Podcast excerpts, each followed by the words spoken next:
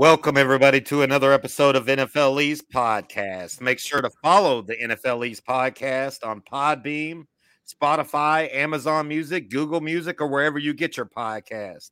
If you're on Facebook, join our NFL East Facebook group. You can watch every episode of NFL East Podcast on YouTube. Make sure to like, share, and subscribe. That is NFL Boy Brandon. He's on YouTube. Make sure you follow him. I'm Mr. McDolphin. You can follow me on Instagram or Twitter at Mr. McDolphin73. And make sure to follow the show on Twitter at EastNFL.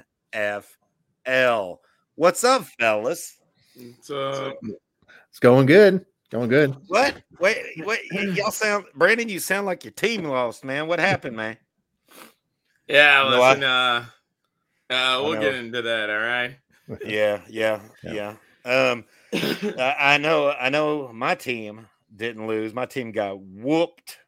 But before we get into what we're doing tonight, by the way, guys, is we're just going to do a little bit of takeaways from the East Week 13 edition. I don't know if you all noticed this, but did you know that every game that we have to cover today, is that true? No, there is one that is not. Okay, all of them but the Cowboys game. Every game had teams with winning records. How cool is that?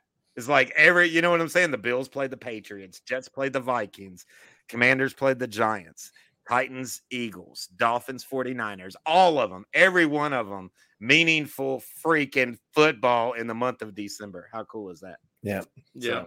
Yeah, we kind of went over that on the last episode on our predictions. It's going to be like that for everybody except for my team, the Cowboys, because we're going through the AFC South this month. So right, not going to be exciting. Yep, yeah, and even when you get Tennessee Titans, we have a game to cover tonight that they were involved in, and they weren't very exciting at all. No, they. So, but we'll get to that. No, that was a dud. Yeah, that was definitely a dud. So that's what we'll do. What we're going to do is we are going to work through every game that the NFL East was involved in the Week 13 schedule, and just kind of do our takeaways, give you guys a chance to vent a little bit if you need to, or we took away from the game. Then we do have a little bit of news from the East to wrap everything up after that. Sound good? Yep. All right, cool. So we will start with takeaways from the East.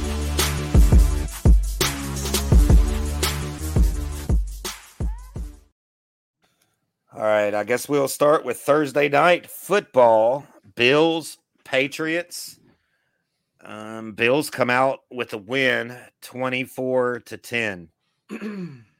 I think the thing that I got from the game, and then Brandon, I'll pass it to you so you can talk a little bit more on the Patriots, but and Rich for that matter, because I know you probably got something on the Bills. But to me, it looks like the Bills, they seem to be getting back on track. That's what I got out of this game, because the Patriots, they got a good defense. You know what I'm saying? They're not like the easiest team to beat, they got a good defense. And it just seems like that they're starting to get back on track. Josh Allen went 22 for 33, 223 yards, 2 touchdowns. Stefon Diggs had 7 receptions, almost got 100 yards, 92 yards and a touchdown. So, the main thing that I took out of this game is, to me, that it was surprising that the Bills were able to run the ball as well as they did on the Patriots defense. That's what I could not believe. 37 carries for 132 yards. That was extremely surprising to me. That's what I got out of it. What about you guys? Who's up first? You can go, Brandon, just your team there. The only thing I got from it was I do agree with what you said, Dad. I do think the Bills are starting to get back on track, but also this New England team is still way too confusing to me. Like, one minute they look like playoff contention team, and the Nets, they look like holy fuck, are we watching preschoolers out there playing football? Like, it doesn't make sense to me. Like, the defense looks completely garbage this entire game. Honestly, they did. Matthew Judon and all of them couldn't put any pressure on Josh Allen at all. Our secondary was leaving people wide open. There was like 3 or 4 times Gabriel Davis was left wide open, and Stefon Diggs was left wide open in the back of the end zone one time to make a clear touchdown. You know, the defense looked garbage to me on Thursday, and then our offense looked okay, but it's surprisingly to say that the best player out there on Thursday night for New England was Mac Jones, and that's surprising to say considering how shitty his season started off.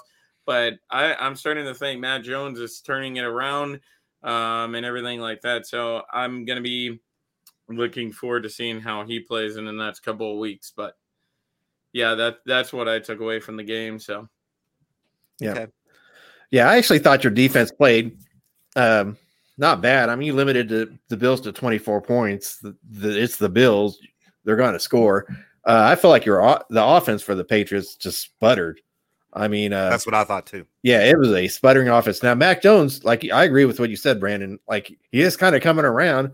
His numbers were 22 for 36, 1 touchdown, no interceptions. That's not terrible. 195 yards. 195 yards. Well, I mean, Josh Allen had 223. Right. Your point, but the thing is, I don't mean to cut you off, Rich. 48 of them yards came from one play, and the rest of Mac Jones's time came from garbage time at the end of the game when they weren't going to win anyway. They were already down by 3 scores. Right. So, Brandon, I don't know. I literally wrote down in my notes, Mac Jones looked better on Thanksgiving, but this game looked more like he did before Thanksgiving. Well, yeah. I wrote that in my notes because. Well, yeah. Yeah, I get that, Dad, but what I'm saying is if you watch the game towards the end of it, when there was like 1 minute and 50 seconds left or something, apparently Patricia, that entire game, was calling running plays. That's why if you look at it, they have all running plays because Matt Jones, you can read his lips clear as day. He said, stop running the fucking ball. The running game sucks. Throw the ball. So Matt Patricia's overall the fucking problem with this offense, and he needs to get his bum ass out of New England. I don't give a fuck how it gets done, but he needs to be fired after this season. He is completely trash. The thing, we came up with that conclusion during preseason when they decided not to hire an offensive coordinator. Yeah. So, honestly. I mean, we knew that was going to be a problem. We called that. Yeah. So. Yeah. And I actually don't have a problem with what Mac Jones said there because he was 100% right. You're not being effective rushing the ball. In fact, I'm looking at the stats here. New England as a team had 14 carries for 60 yards. Yeah. And so a lot more success from Mac Jones throwing the ball. So I'm good with Mac Jones making that comment because he was spot on it.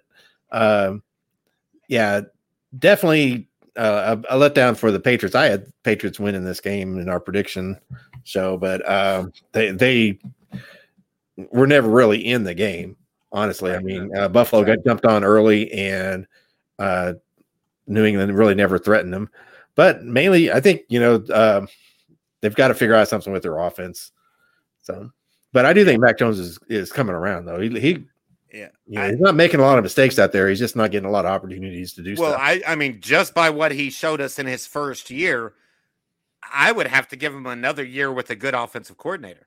I would have absolutely. To hire. I mean, but that's gonna depend on Bill Belichick saying, okay, shit, I made a mistake. Sorry.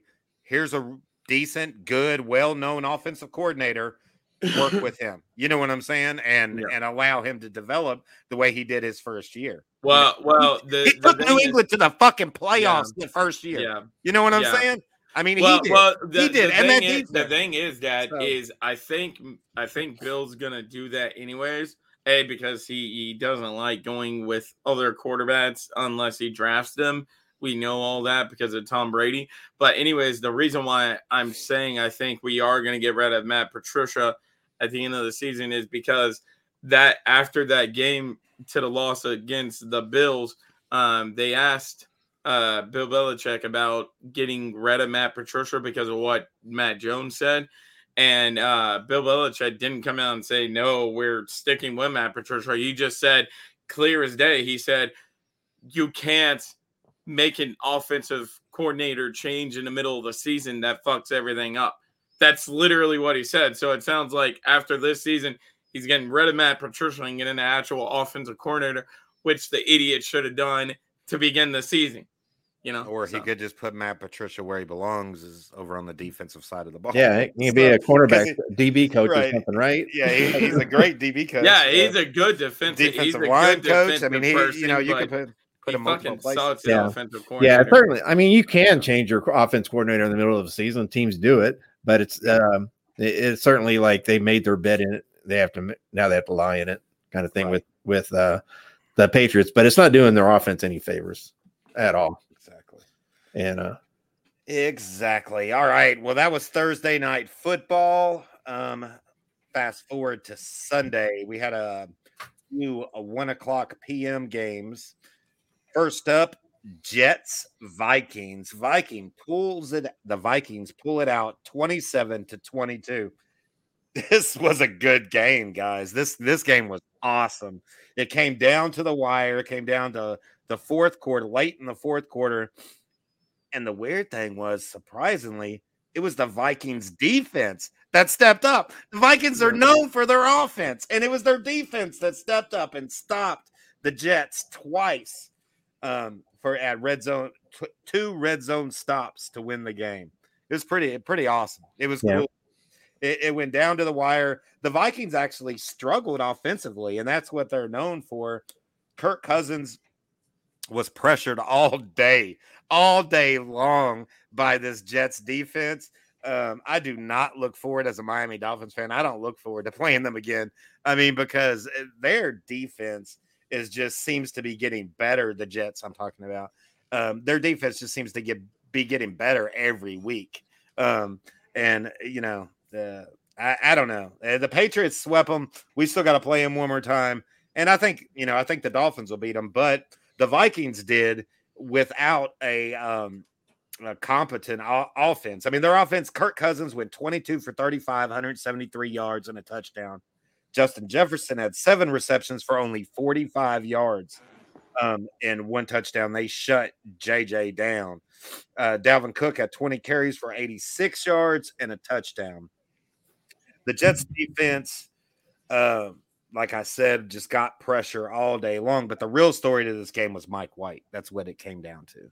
And it was Mike White. He had a pretty good game, but at the end of the game, he just didn't have the ability to pull it off. He really forced that throw in there in that. Yeah, exactly. But he got him there. I mean, yeah, he drove him down the field. Yeah. I mean, he struggled, I mean, he had a decent game. He went 31 for 57, 369 yards. Wow. He had 2 interceptions.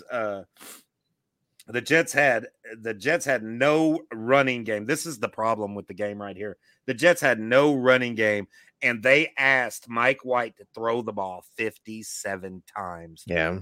You cannot do that. I understand you can't get your running game going, but this is Mike White, not Tom freaking Brady. You know what I'm saying? I mean, come on, dude. 57 times. Man, that's asking a whole lot for Mike White. He's, right. Yeah. Anytime you ask your quarterback, your inexperienced quarterback like Mike White to throw up 57 times, of course he's going to have 2 interceptions. You know what I'm saying? He's not going to be able to he doesn't have the ability to make a good read every time. You know, I was impressed that he had the umph to push it down the field, to get it into almost into scoring, into the scoring range, but was denied. Garrett Wilson had another good game, 8 receptions, 162 yards. Come on. My God. Rookie of the year. Okay. Maybe 8 receptions, 162 yards. It was a great game, dude. It came right down to the wire. The Jets did a really good job. I wish they would have been able to pull it out. I was rooting for the Jets only because I think the Vikings are overrated. You know what I'm saying? I know that would have helped your Cowboys a whole lot if they would have. Yeah. But I think the Vikings are weak. Their defense isn't good. So it was actually good to see their defense step up and actually win this game for them. You know what I'm saying? And right. so that was kind of cool. The thing is, here's a interesting statistic is the Vikings are 9-0 in one score games this season.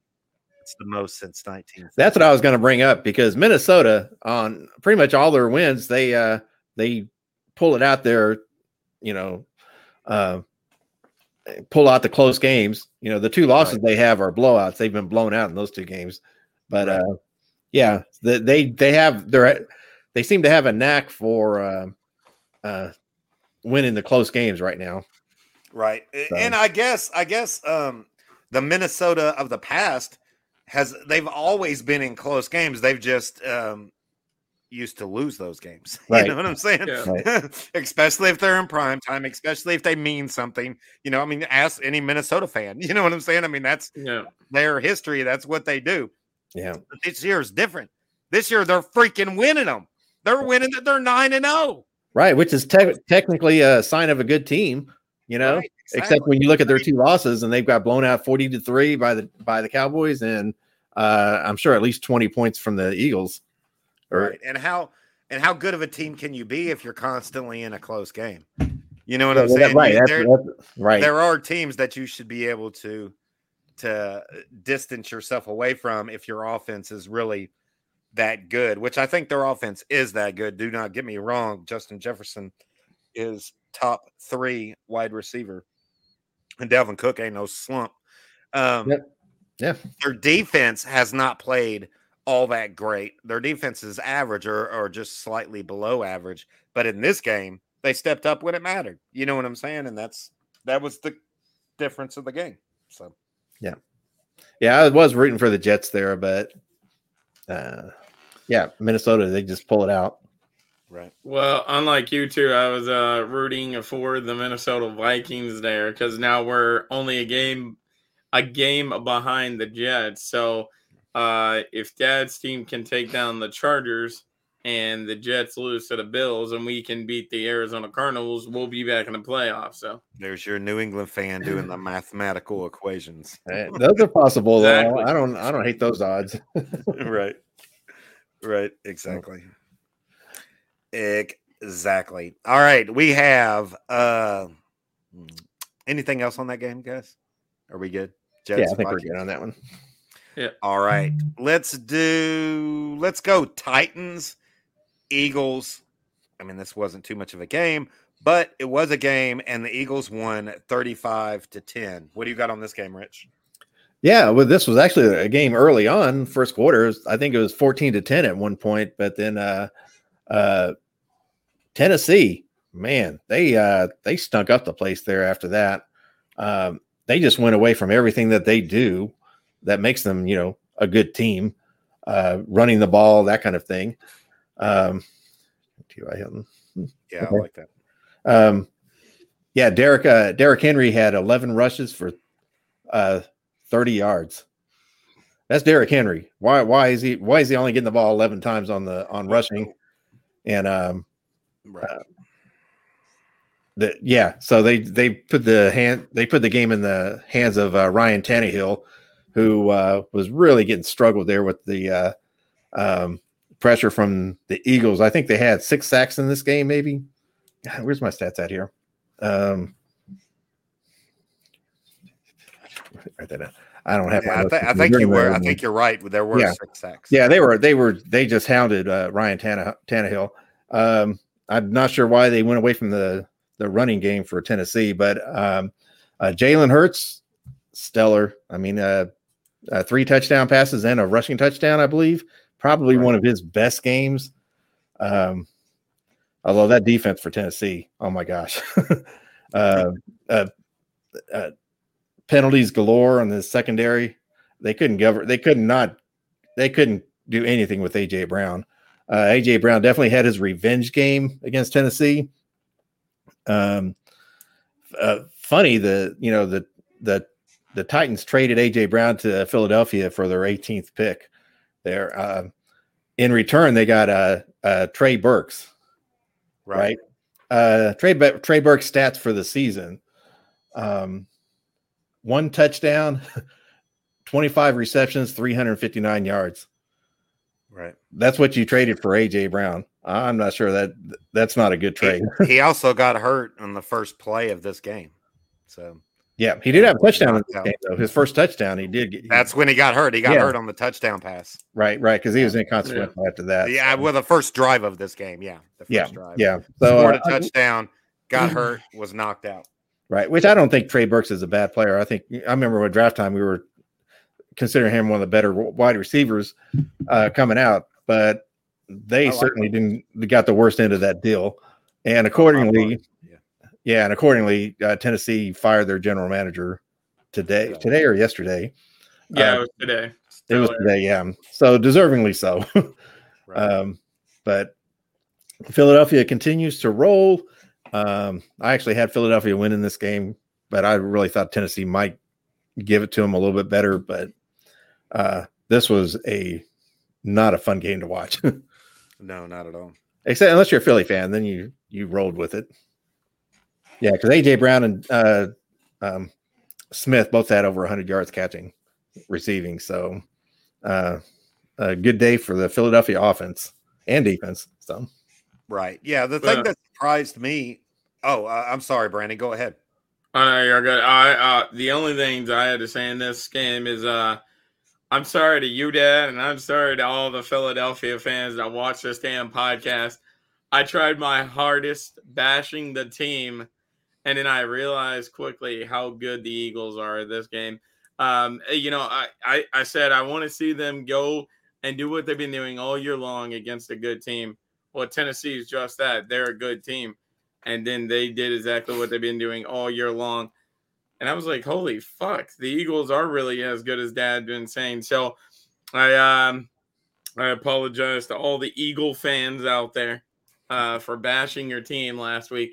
But, and the only other thing I had to say about this game is you could really tell how much this one meant to A.J. Brown.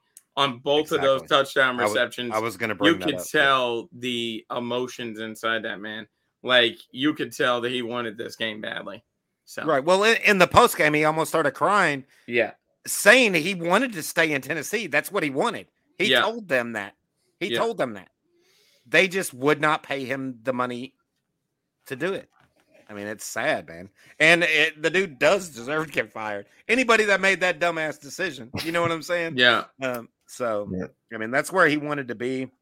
And he has made statements. I've heard him talk about that move. He said it's made him grow up really quick. You know what I'm saying? Those kind of things. So maybe it was the best thing for him. But the thing that surprised me in this game about the Tennessee Titans isn't the Tennessee Titans like the toughest, maybe outside of San Francisco? Aren't they like the toughest team in football? Aren't they? I know they got the toughest coach. Aren't they like hard, whip your ass, run your ball down your throat, mean defense? Ain't that what they known for? They did not do that in this game. They did not do that in this game. You know what I'm saying? I mean, yeah, they. I feel like they tried to play a finesse ball game against the Eagles when the Eagles. Why would you do that? Right. Their weakness is stopping the run, and you've got Derrick Henry. I would have ran Derrick Henry every play in that second half. You know, I don't care if they got behind or not, because it was a relatively competitive game until about halfway through the third quarter, honestly, where it got out of hand because Tennessee couldn't do anything offensively. Right. But and then the last thing I have to say about or question I have to ask, and it's right along what you're talking about, Rich. So I want to keep it on that topic. Is Derrick Henry? Why has Derrick Henry had 3 bad games in a row? It's not like he couldn't run in this game. He hasn't been able to run for 2 games. So this is the third game in a row that he has been held. They're just coming up against really good defenses, or is the problem Derrick Henry? Yeah, he may be hurt. Who knows? That's exactly what I was getting ready to say, because I don't know if you guys noticed or not, but in the Eagles game, when they kept on handing it off to Derrick Henry, he wasn't being the normal Derrick Henry that we're used to be seeing. You're used to seeing Derrick Henry hurdle people and stiff arming people and pushing them the hell out of his way. He was just sitting there taking a tackle after tackle, and as he was getting tackled more and more and more, I don't know if you guys noticed or not, but it looked like he was struggling to get up more and more and more that he went down and stuff. So I don't know if he has a lingering ankle injury or leg injury or something. I don't know what the hell's going on there, but maybe Tennessee needs to figure that out. Because he sure in the hell does not look like the normal Derrick Henry. If that is the case, you need to get him healthy now. I got news for you, Tennessee. You're going to win your division. You're going to the playoffs. You're either going to be the 3 or 4 seed. So get your man healthy and get ready for the playoffs and get back to tough-ass football. You know what I'm saying? I mean, the Eagles, I'm not going to, the Tennessee Titans did not play their game, but I'm not going to take it. I'm not taking anything away from the Eagles. The Eagles played a great game. They put up 35 points on a tough defense and made that defense look stupid. That's what they did. They made the defense look stupid. And it is due to some kid named AJ Brown that, and Devontae Smith looked great too, like you said, Rich. But did you all know at this time, and Brandon, thank you for finally coming around, finally got this Dallas Cowboy fan to come around and admit that Eagles really are a good team, that Jalen Hurts really is going to get a Dak Prescott contract. And not only that, I'm not sure he gets it from the Eagles. I'll be honest. I'm not sold on him. Brandon's starting to buy in a little bit, but all right. We'll have to pull this around, but guess what? They're not going to need a quarterback. He was not a first-round draft pick, therefore he will not have the fifth-year option. So they better make a decision pretty damn quick. They will. Years coming up. I figure about April. I think they're going to keep him. I think they're going to give him a contract. I think he deserves it because right now the Eagles are 11-1, and guess what? The Eagles that right now in the NFL. The Eagles are 11-1, and they have the number 5, the 5th draft pick in the 2023 draft. There'll be a quarterback there. Are you serious? There'll be a nice quarterback there. Where the hell did they get that from? The Saints. New Orleans. Yeah. New Orleans Saints. Oh, my God. So that was the – where the hell did they trade? I think they moved up to get the Trevor Penning pick on that one. The Penning pick? The Saints, the offensive tackle who isn't worth a – yeah, I don't know why these teams want to help Philadelphia. I'm sure Philadelphia's probably going to take that pick and trade it for another 2 first-rounders. They're going to just matriculate that draft pick so they have 2 first-round draft picks for the next 5 years. Unless they get a quarterback, because there's going to be one sitting there. They could get one. They could get a quarterback with the fifth-year option. Right. And, I mean, Rich, I don't know. You're going to have to come around pretty soon, man. We even got people in the comments yelling at you, talking. They're throwing up Jalen Hurts numbers for the year. Here we go. Check this out. Jalen Hurts numbers for the year, 2,940 yards, 20 touchdowns, and only 3 interceptions. He's not getting a contract? No, he's getting a contract from somebody. I'm just not saying it's going to be from Philadelphia. He's not getting a Dak Prescott contract? No, I'm not from Philadelphia. I'm sorry, but the NFC East is stuck with Jalen Hurts. He is getting that contract. They're not going to let him go nowhere. Howie is not in that. Howie Longman ain't that the Eagles? Howie Roseman. Yeah, Howie Roseman. He ain't going to let him go nowhere. He ain't stupid. He's like Carson Wentz. He drafted 20 touchdowns, 3 interceptions. Have you lost your mind? All right. Okay. This is a career year for Jalen Hurts at 20 touchdowns. Jalen Hurts is only in his 3rd year, man. When is his contract up? Yeah, I got news for you. Joe Burrow went to the Super Bowl last year, and he's only in his 3rd year too. Yeah. These young quarterbacks. Hang on, Dad.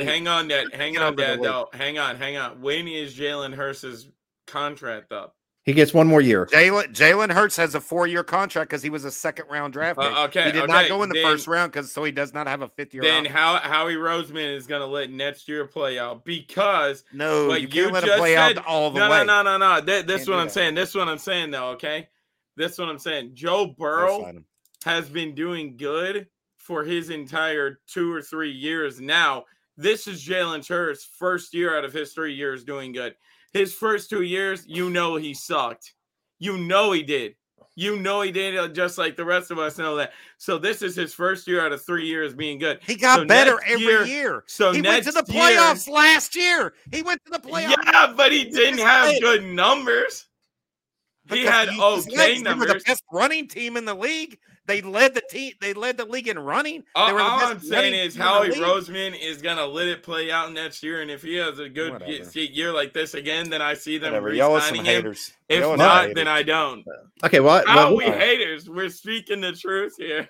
No, I'm dealing with a Dallas Cowboys fan and somebody that who likes the damn Commanders, the damn. Right. Well, I'll say as a Cowboys fan, I'm fine with Jalen Hurts staying for Philadelphia.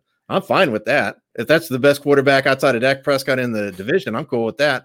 But I'm saying this year, give me 1 year when Dak has only had three interceptions. Give me 1 year.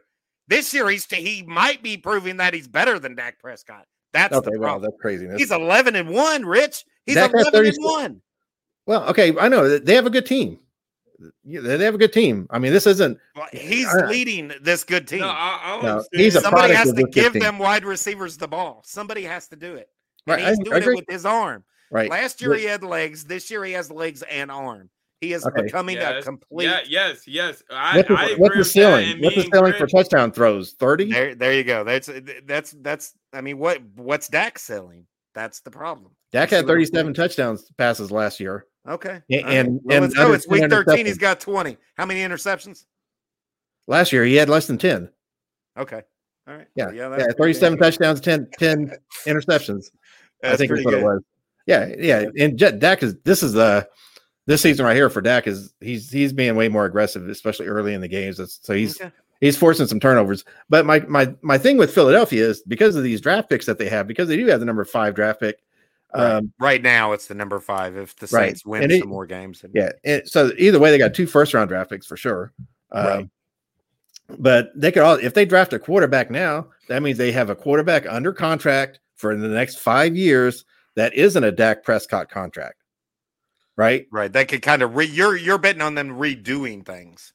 Right. And if they do want to keep Jalen Hurts, if they're sold on Jalen Hurts being their future, then they're going to have to make a deal sooner than later, or else they face go through the Lamar Jackson deal or situation, on the last year of his contract. And at the end of that, if somebody's a free agent, you either have to franchise them, which is, you're going to pay him top 3 quarterback money. Jalen Hurts isn't worth top 3 quarterback money.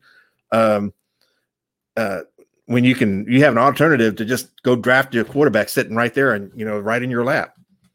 And you have him on a rookie contract for 5 years. And that rookie quarterback, let's say Kentucky's quarterback, say he's sitting there and the Eagles have a chance to draft him.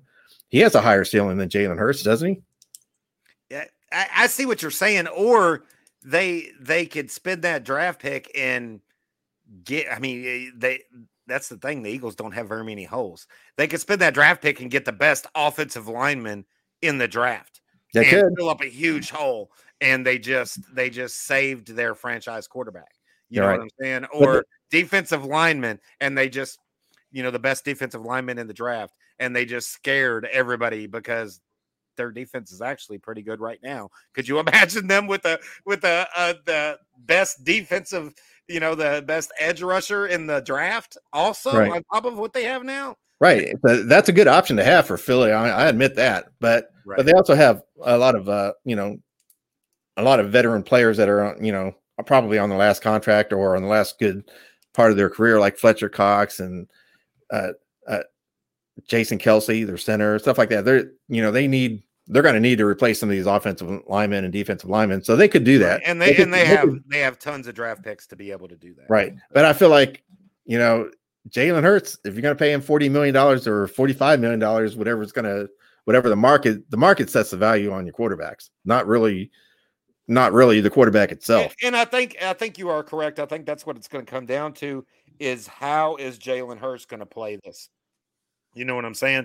I mean, is he going to take, Dak Prescott money and take a Dak Prescott contract? Is he going to do the Lamar Jackson road and want to negotiate himself and struggle and not want to sign a contract. And you know what I'm saying? Or is he going to do the, you know, the Russ Wilson and those guys contract where you don't have as much guarantee money, but you're willing to go ahead and just sign that big contract. I think they would give him that contract right now. Yeah. You know, I ask and fights for mainly most guarantee money, then yeah, they'll probably argue the point.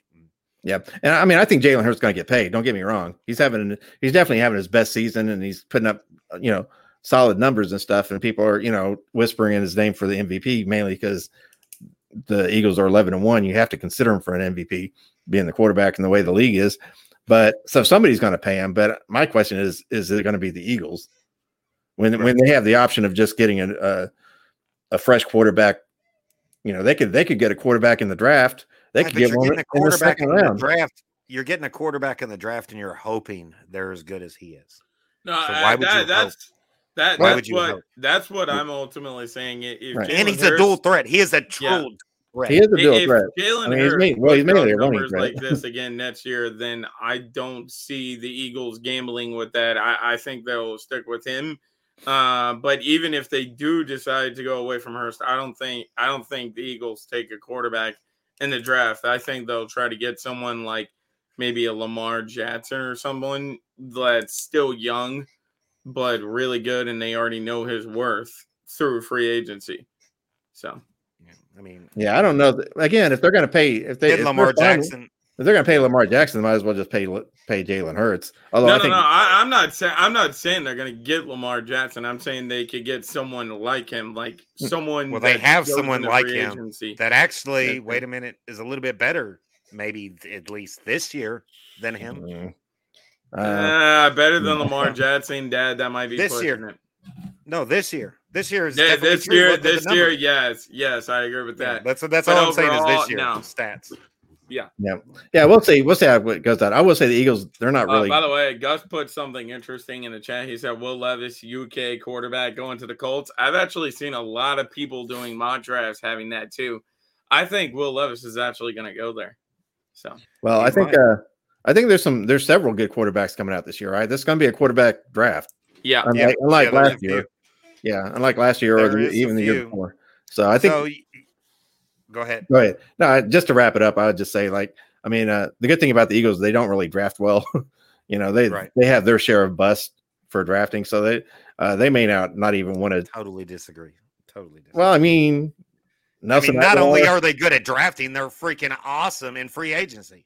They got AJ freaking Brown, dude. Well, that was off a trade. They drafted Devontae Smith. Yeah, that's because they had two first round draft picks last year. Oh, okay. Yeah, you can trade your draft picks. Their team is stacked right now, and they're 11-1 right now because of Howie, right? Because of how good they are in the draft picks. Okay. We're wasting way too much time, but I will offer a scenario. If Philadelphia loses in the first round of the playoffs, are they still going to be high on Jalen Hurts? Yeah, that's true. I don't know. Are the Cowboys still high on Dak Prescott? Sure. But they're not losing. After last year. After last year is what I was saying. Prescott. All right, cool. They lost because of the reps. Right, exactly. You might be like Rich and asking yourself, why in the hell is the Philadelphia Eagles getting 10 minutes of our podcast time? The reason why is because they're 11-1. That's why.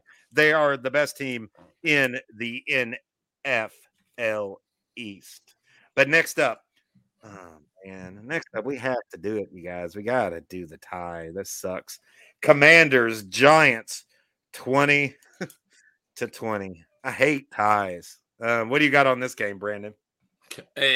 From what I've seen, this was actually a really good game. Both defenses had okay games. It was more of an offensive battle between both teams. Offenses was out there doing their thing, as we've seen all year long. Both of these offensive have been pretty good. But I thought it was more funnier how Graham Gano missed the freaking kick to win the game for them. So it unfortunately ended in a tie. But, yeah, both offenses had a pretty good game. So, yeah, that's what I ultimately taken away from it. Really good game, really hard fought game all the way to the end. But unfortunately, New York couldn't pull it out with a Graham Gano missed kick. So cool. What do you got? You got anything on this game, Rich? Yeah, I think, this actually knocked Washington out of the playoff spots right here with the tie here, but it could actually get them right back in. No, they're still in. They're still in. Are they still in one of the? Yeah, they're in the seventh seed in the NFC right now. Oh, okay. I thought they got knocked down. Okay. Yeah. It knocked Washington out. Oh, that's what I meant. The Giants? No. The Giants are in Washington. The Giants are in Washington. Got knocked out. Yeah, that's what he was saying. They knocked Washington out. Yeah. Yeah. My bad. I thought you said Giants. Yeah. So, and the Giants are the real in here. They've lost. They lost 2 out of the last 3, and then a tie. Yeah. And now they got to play the Eagles. So, and then Washington again. And then Washington again for revenge after coming off of a bye. So, ties are like kissing your sister. So it's always better to use tongue, not with your sister. Right, exactly. The Giants should have won this game, guys. I mean, I watched the condensed version of this game, and the defense, they played good all game. Tyler Heineke, he had a crap game. He was scared all game. You know what I'm saying? I mean, the Giants played a good game. They ended up with 5 sacks, and one of them being a strip sack. You know what I'm saying? So I don't know if it was Tyler Heineke kind of running around or, it was just the Giants seemed to have been the better team this game. Daniel Jones had a great game. He, with his legs and his arm, 25 for 31, 200 yards and a touchdown. And then he carried it for 12 times for 71 yards. Saquon Barkley, he didn't have a breakout game. He didn't have his, big controlling game, but he had 18 carries for 63 yards and a touchdown. So and they won the turnover battle. That Heineke went 27 for 41, 275, 2 touchdowns, no picks. And 2 fumbles. Keep reading. Oh, he fumbled the ball twice and turned the ball over twice. The Giants even won the turnover battle in this game. Yeah. I mean, we said on Thursday, if you guys remember, there's no 2 more teams that are equal. That is what we said. You know what I'm saying? And that's what we said. And that's what they looked like. They looked equal. But the Giants played just a little bit better. They won the turnover battle. Their quarterback played just a little bit better. You know what I'm saying? He didn't turn the ball over. The sad thing is it goes down. Of course, it goes down. It goes into overtime. Neither coach goes for it in overtime. Both of them punt. What? Yeah. What? You're the Giants, dude. You know what I'm saying? Well, see that the thing I have to ask you all, because I've seen this by a podcast that I follow on Twitter. They posted it earlier, and I thought it was kind of a good question to bring up. They said, "Do you like or hate ties in the National Football League? Like, should ties be removed?" And I said, in my opinion, I think tied games should be removed. I think the 2 teams should be forced, like college football, to play until we have an ultimate winner. I mean, not full length of the field, but do something like you do in college where you line up from the 25 each team and just keep on throwing. Put flags on them and let them, I hate college football overtime rules. I hate it. You can be 10-10 at the end of regulation, and then the final score is going to be 71-69. Right. So Rich says a tie's like kissing your sister, and Brandon wants to dress it up to be your stepsister. You know what I'm saying? No. Listen, nobody's saying to do it exactly like college. What I'm saying is like line both the teams up from the 25. First team that scores wins it. Right. That's what I'm saying. Like, don't keep on playing over and over and over again like college does. I think there ultimately should just be a. I think in this game they might have had to play over and over and over again because neither one of these coaches had the cojones to go for it. And what I'm saying is, if you line up from the 25, So if you line up, actually with the NFL, you wouldn't be able to line up from the 25 because that's a guaranteed field goal. But line up from the 50 from midfield, and you try to break it down. And if you score a field goal, then you win the game. That's what I'm saying. Yeah. I think that this is definitely a game. Like I said earlier, the Giants they're in a situation they needed this win, and I would have played way more. I think way more aggressively in that overtime.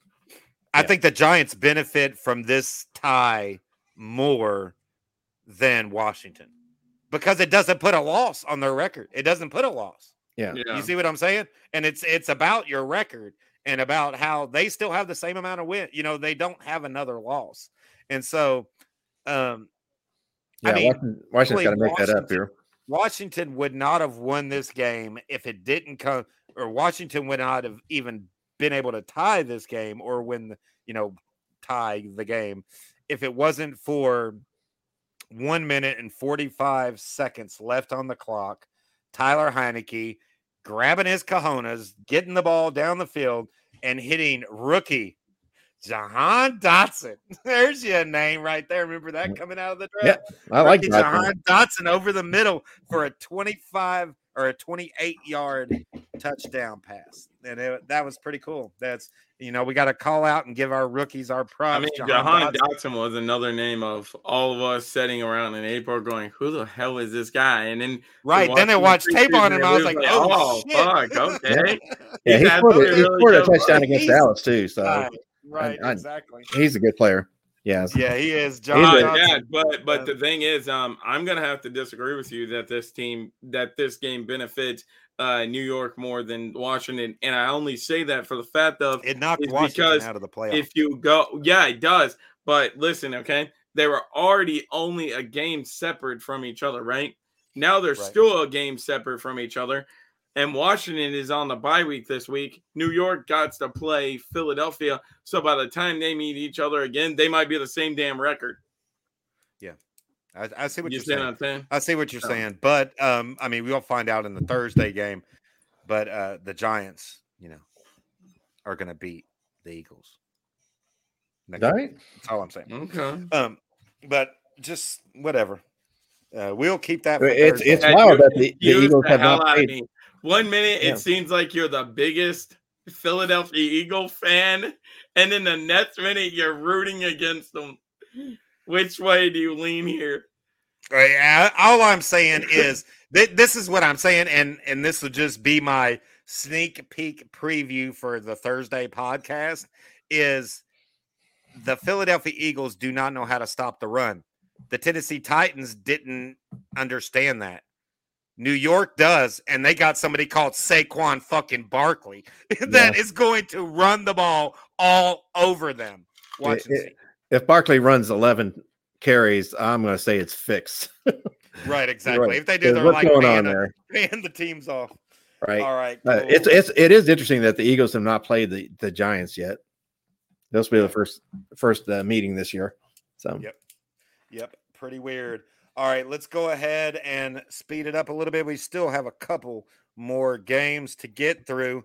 One is a heartbreak, and one is to hell with the 40 burger. I'm talking 50 burger, baby. 50 brisket. All right, before we get there, though, let's take the sadness to Levi Stadium. Dolphins went in to Levi Stadium and got beat 33-17, taking on the 49ers. There's this game, man, this game here is just too much for me to handle, fellas. I don't know. It started off well for Tua. You know what I'm saying? First pass. 75 yards, touchdown, Trent Sherfield, boom, bam, bing. That's all it took. After that, Tua, you guys remember, and you guys remember, like, the beginning of the year and even me bitching last year. Why does Tua always make this dumb-ass decision? Why does he try to fit the ball in there? He needs to learn how to play within himself. And you know what I'm saying? And I've screamed that. Well, if I don't know if y'all noticed that, but I haven't said anything like that in the last 5-6 weeks. You know what I'm saying? Because Tua hasn't done that. Tua has kind of grown past that, right? Well, this was the game that brought him back. It's sad, dude. It is. I don't know if it was this mean-ass 49ers defense. Nick Bosa looked amazing, man. He got 3 sacks, 5 quarterback pressures. Here are some stats for the 49ers defense. They shut down Miami's running game. Mostert and Wilson combined for only 8 carries. Talk about somebody that can't run the ball. Why would you only run the ball 8 times?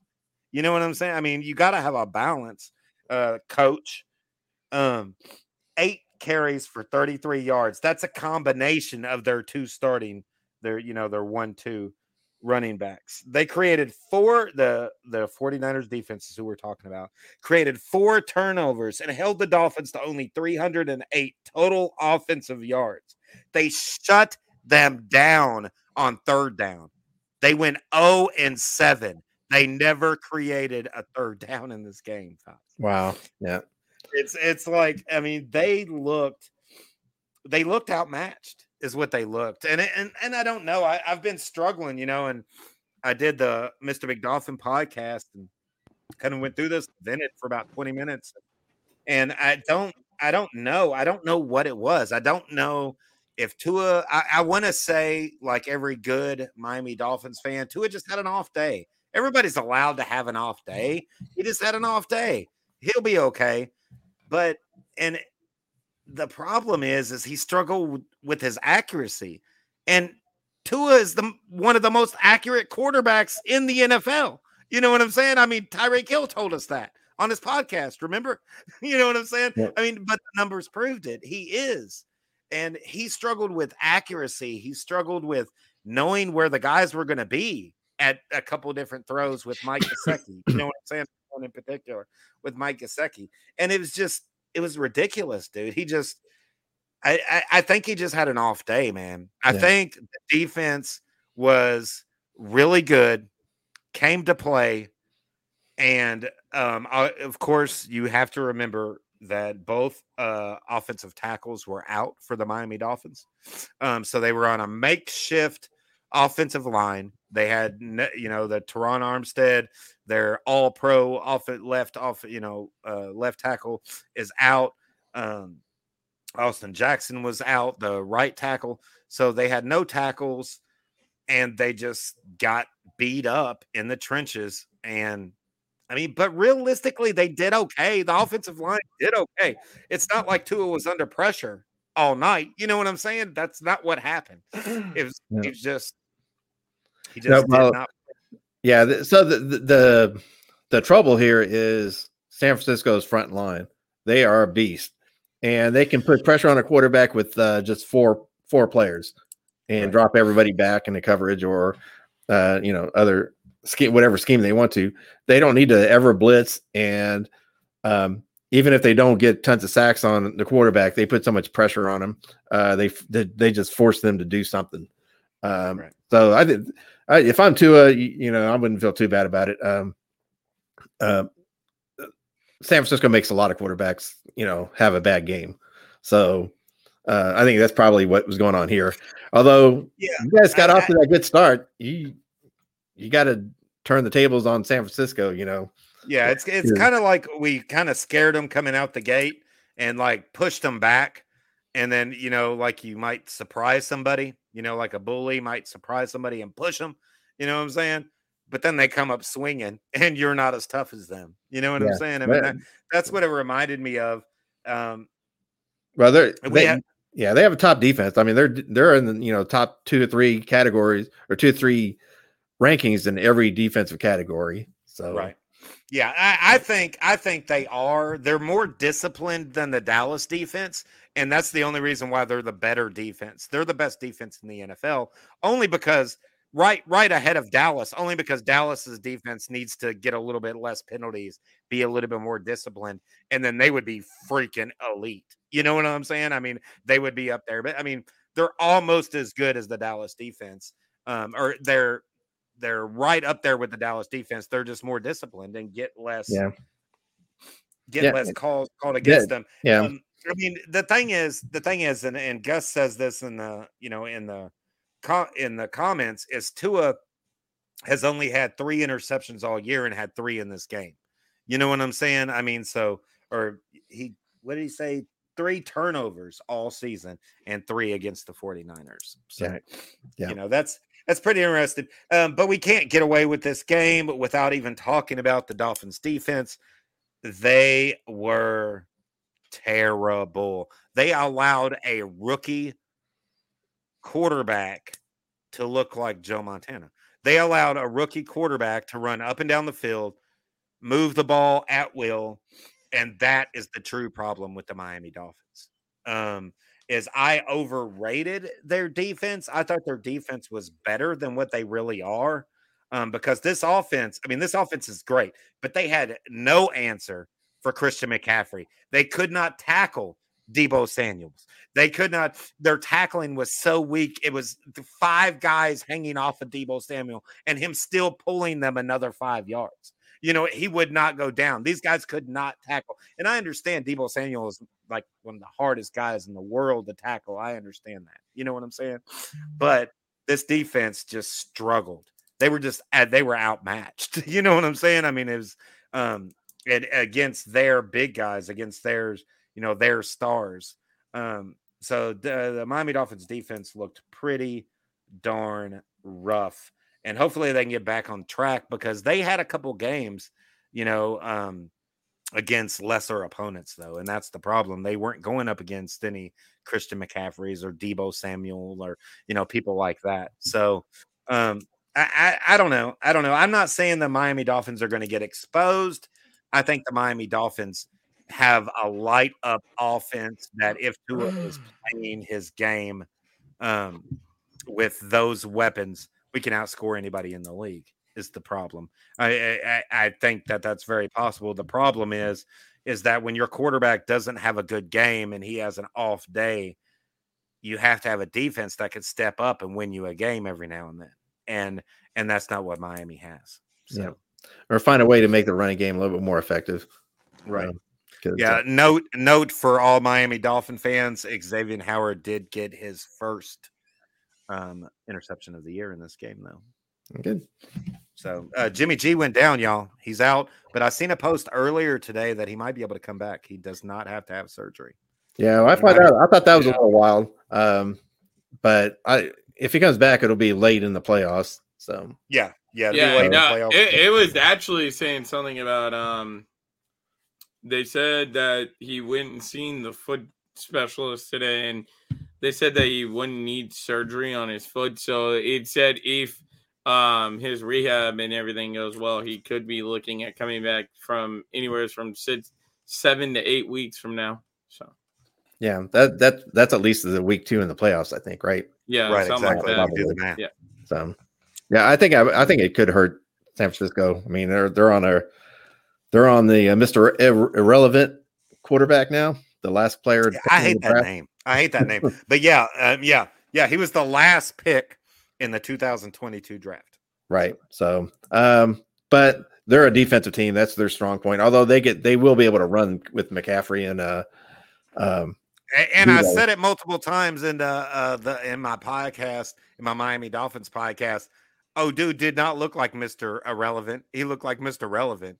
The dude looked as good. He played as good as Jimmy G.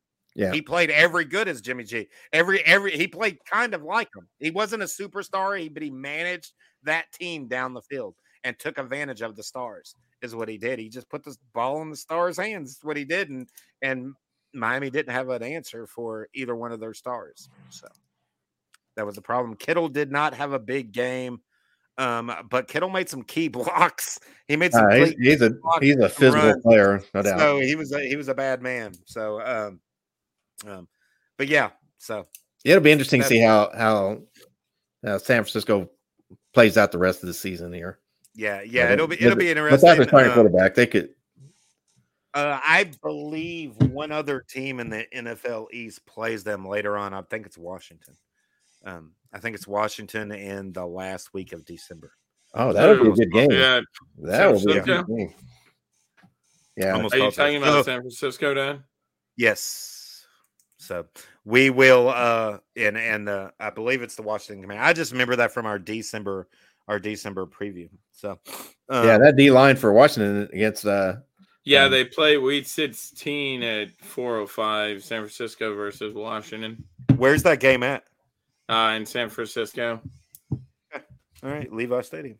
All right, we will see. So that was pretty good. It's a pretty good game. The Miami Dolphins are not traveling back east. They're staying on the West Coast this week. Oh, really? And, Yep. Because you just got to go a short hour up to Los Angeles or down to Los Angeles, whichever way. Yep, a couple hours down. Good to go. I would stop midway in Vegas and party my ass off, and get to a back on track. Get to a right. Get them right. Yeah, get to a right. Get the ass shaking in his face. All right, let's move on to our last game. Of course, we are talking about that Fitty burger or Fitty brisket. Is that what you're calling it? Sure, yeah. All right, this game is not even worth talking about, but we will talk about it because we have a Cowboys fan in the building.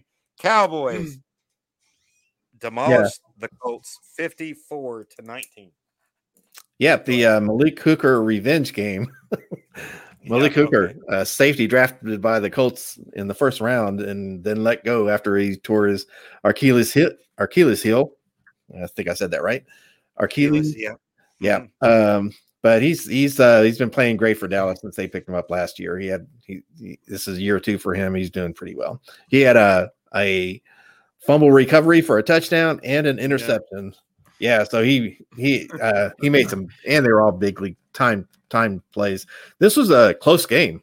This game is 21. It really was close. It really was. Yeah, this game was. I mean, the final score was outrageous, but it was 21-19 in the fourth quarter. This is a kind of a battle, and I'll be honest. I was watching it. I was like, this is going to be a terrible upset for the Cowboys, maybe because. Right.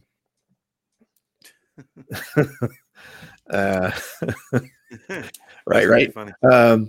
So the Cowboys, they let the Colts hang around, and that's never good when you let a team that's they're not a terrible team, the Colts. No, their defense is actually pretty good. Yeah, they actually have like a top 12 defense overall. Right, exactly. So, but the gates just came; they just crashed open, and Dallas ended up scoring 34 points in the fourth quarter. Yeah. Crazy. That's actually what I was about to mention. Yeah, I was about to say, did you notice that you all scored 34 points alone in the fourth quarter? Amazing. That's crazy. The second highest in NFL history. Right. And the crazy thing, we would have gotten the highest if we didn't get a field goal block or an extra point blocked, decided to let CeeDee Lamb throw it on a 2-point conversion. Let him be quarterback there, which he failed. But we need 2 more points there. We would have had the record, but all that doesn't really matter because we've talked about it before. If blowout wins are just, they don't mean anything. They won't mean anything next week. Nobody cares yet. You won by 40 or you lost by 40. You can still, every game is fresh.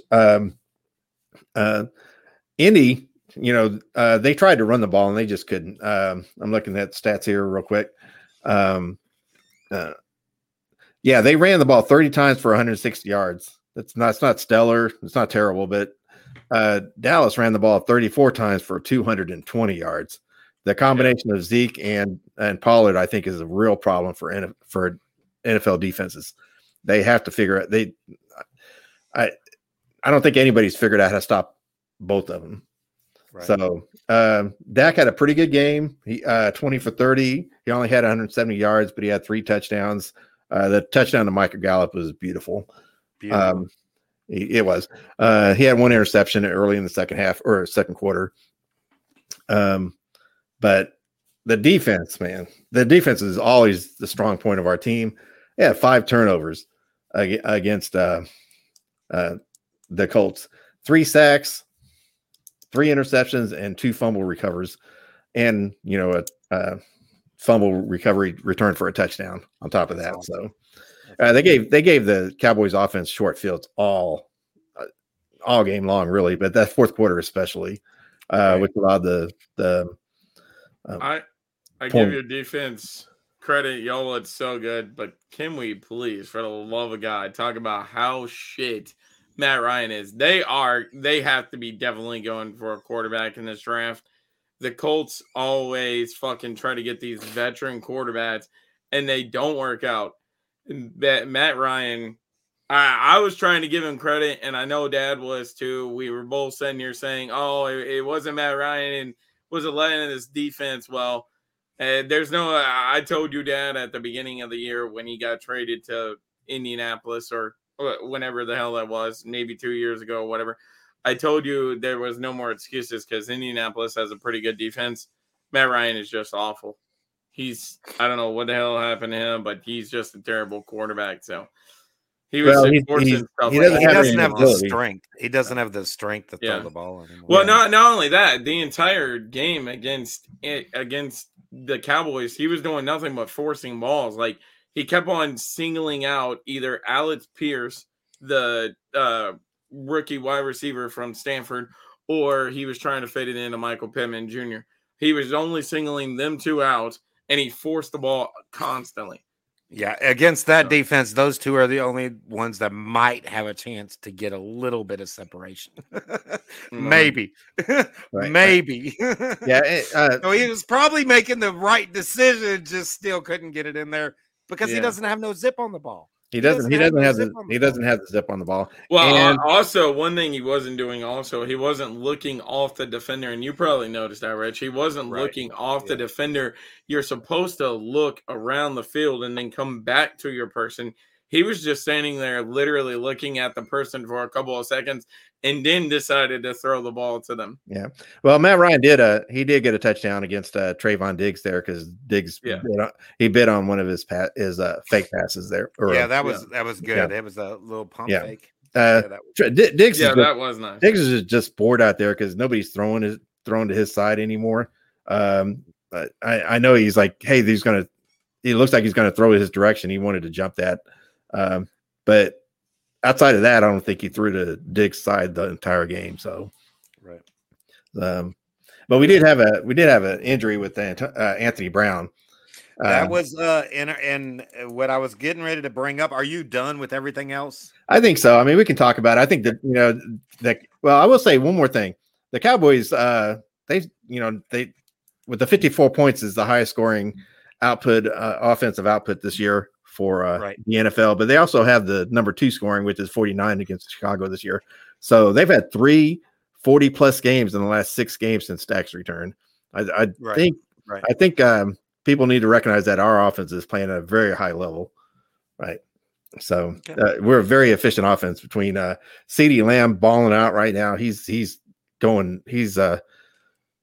removing any doubts that he's the number 1 receiver.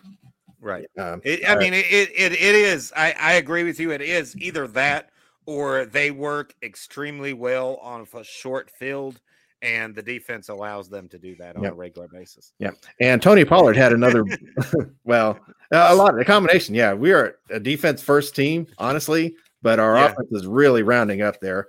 That is true. Yeah. Tony Pollard had another 30-yard plus touchdown in this game as well. He needs to get some love. He's having a superstar season. He really is. Right. I mean, I honestly, every time I watch him, I don't see him not being your starting running back next season. Like, he has to be the starter next season. That man is better than Ezekiel Elliott. If they don't, the Eagles are going to. I think it was like in the third or fourth quarter, they put up the running back comparisons. Remember that, Uncle Rich? When they put up the comparison, the running back comparisons between them two. Ezekiel Elliott had more carries. I think he had like 13 or 14, and Tony Pollard either had 11 or 12. But Tony Pollard had the more yards, and he had more touchdowns, I think, than Zeke in this game too. So yeah. I don't know. I just think Tony Pollard has to be the starting running back next year for the Cowboys. Yeah, I totally agree. Right. And he may be, but he's got to sign a contract first because he's going to be a free agent at the end of this year. And right. Zeke is trying to let him have as much touches as possible because somebody else will sign him. Right. Right. Exactly. Because Jerry Jones already, signed the line for.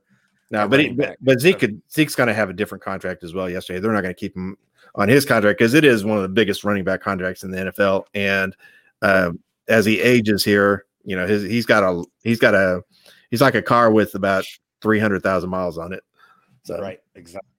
So yeah, all right, cool. The last thing I want to do is run through some. It's getting late in the podcast. We're getting ready to wrap it up, but we do have key injuries we need to run through. Rich just brought it up. Cornerback Anthony Brown, Achilles, suffered a season-ending injury on Sunday night. Who's the next man up, Rich, or does Jerry Jones, buy – next man up, or what? How does that go? There will be next man up, and then that person's going to be Kelvin Joseph from the University of Kentucky. Okay. Kentucky boy. Yeah, which he had a touchdown scored on him in that game as well. But he's a second year player. He hasn't got any kind of starting time, but although he is pretty noticeable on special teams. But we also have Bland. Yeah, our rookie Darian Bland, he had 2 interceptions against the Colts. And he's been playing the slot, so they may move him out to corner. Move him over. Yeah, okay. Move him over to the outside, but maybe not. I think Kelvin Joseph's probably got the front runner status on that position. And I don't think it'll be bad. I think we'll be okay. I'd rather have Brown. Brown has not had a great season. He does get burned every now and then. But we should be able to survive the, right without getting well. Our thoughts and prayers definitely go out to Anthony Brown. Achilles is not fun to deal with. He'll be put up for a minute. Yeah, and Brown's been in a contract year also, so that's just going to be terrible for him to have to deal with the Achilles. Yeah, that sucks. All right, Giants defensive lineman Leonard Williams had some sort of neck injury, left the game and did not return against Washington. This could be pretty big. Williams is a big boy that takes up a big spot and plays a big role on that defensive line. Is he not their best defensive player? Probably. I think he's definitely their best defensive lineman. Yeah. So, you know what I'm saying? So, he's a beast in there. Yeah. He is a beast. So we definitely need to keep track of what's going on with him. There's another cornerback, the Jets, Michael Carter II, left the game and did not return against Minnesota with some sort of ankle injury. I don't know about that. Let's keep an eye on that. Jets fans. All it says for Leonard Williams' dad is it says he's questionable right now with a neck injury. So right, exactly. Yeah, he left the game. That's the only thing I knew is he left the game with a neck injury, and we don't know yet. Yeah, could be a stinger. He might be all right, but hopefully Carter Williams. Michael Carter II might be okay. Also, a couple guys at the Miami Dolphins are dealing with injuries that might be okay. Reports have come out that they might be okay. Tua did leave that game late in the game. The game was already over, but he left with the ankle injury. And, I said on my podcast, I don't give a fuck if it's sprained, you're playing. I mean, the backup, this is too big, too late in the season. You play through injury unless it's broke or something that puts you down. I mean, that's a problem that we've had with Tua is his durability. You cannot miss any more games due to injury. If it's broke, if it's something really bad, of course, you're going to have to get healed up before you can come back. But I don't think it was that. He went out to the press conference, limping out to the press conference, said that he thinks he's going to be able to play. More importantly, or not more importantly, but just as important, Waddle barely played. He only had one reception in that whole game against San Francisco. He was hurt all game, some kind of leg injury, in and out, in and out, in and out. And he just couldn't. He ended up coming back in the game, but something's wrong with him, and they need to get that fixed quick because that offense, Tyreek's not as good as Waddle's not out there. You know what I'm saying? I mean, it's that dual threat. That dual threat that is what is the true threat. So we need Waddle back out there. Keep an eye on that entry. For Dolphins fans, Austin Jackson got moved to IR. Like I said, the Dolphins did sign veteran offensive tackle Eric Fisher. So that's good. He will create some depth. And week 15, Dolphins versus Bills got flexed to Saturday Night Football, December. Yeah, there was actually three games that got flexed that day. So right. There was three games all in all. The Dolphins was one of them. Yeah. What were the other two, Brandon? The other two was the Colts and hang on, let me go see if I took a picture of it. I know it's someone versus the Colts. Hang on. We ain't worried about no Colts. Oh, yeah, right here it is.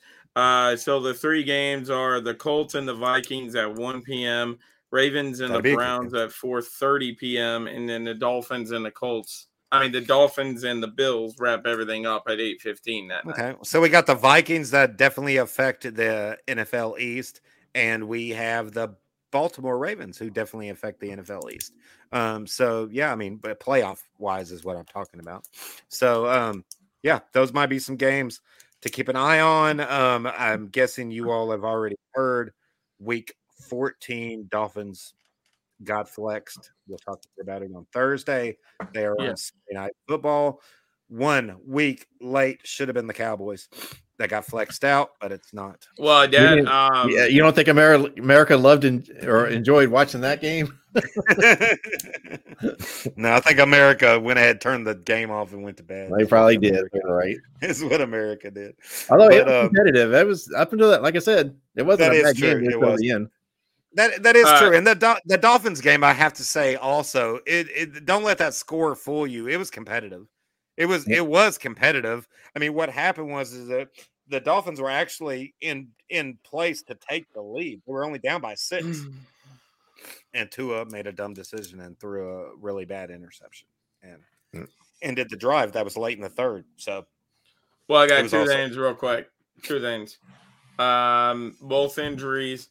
Because I didn't hear you mention it. But the Philadelphia Eagles, Robert Quinn, just entered IR with a knee injury. Yeah. Okay.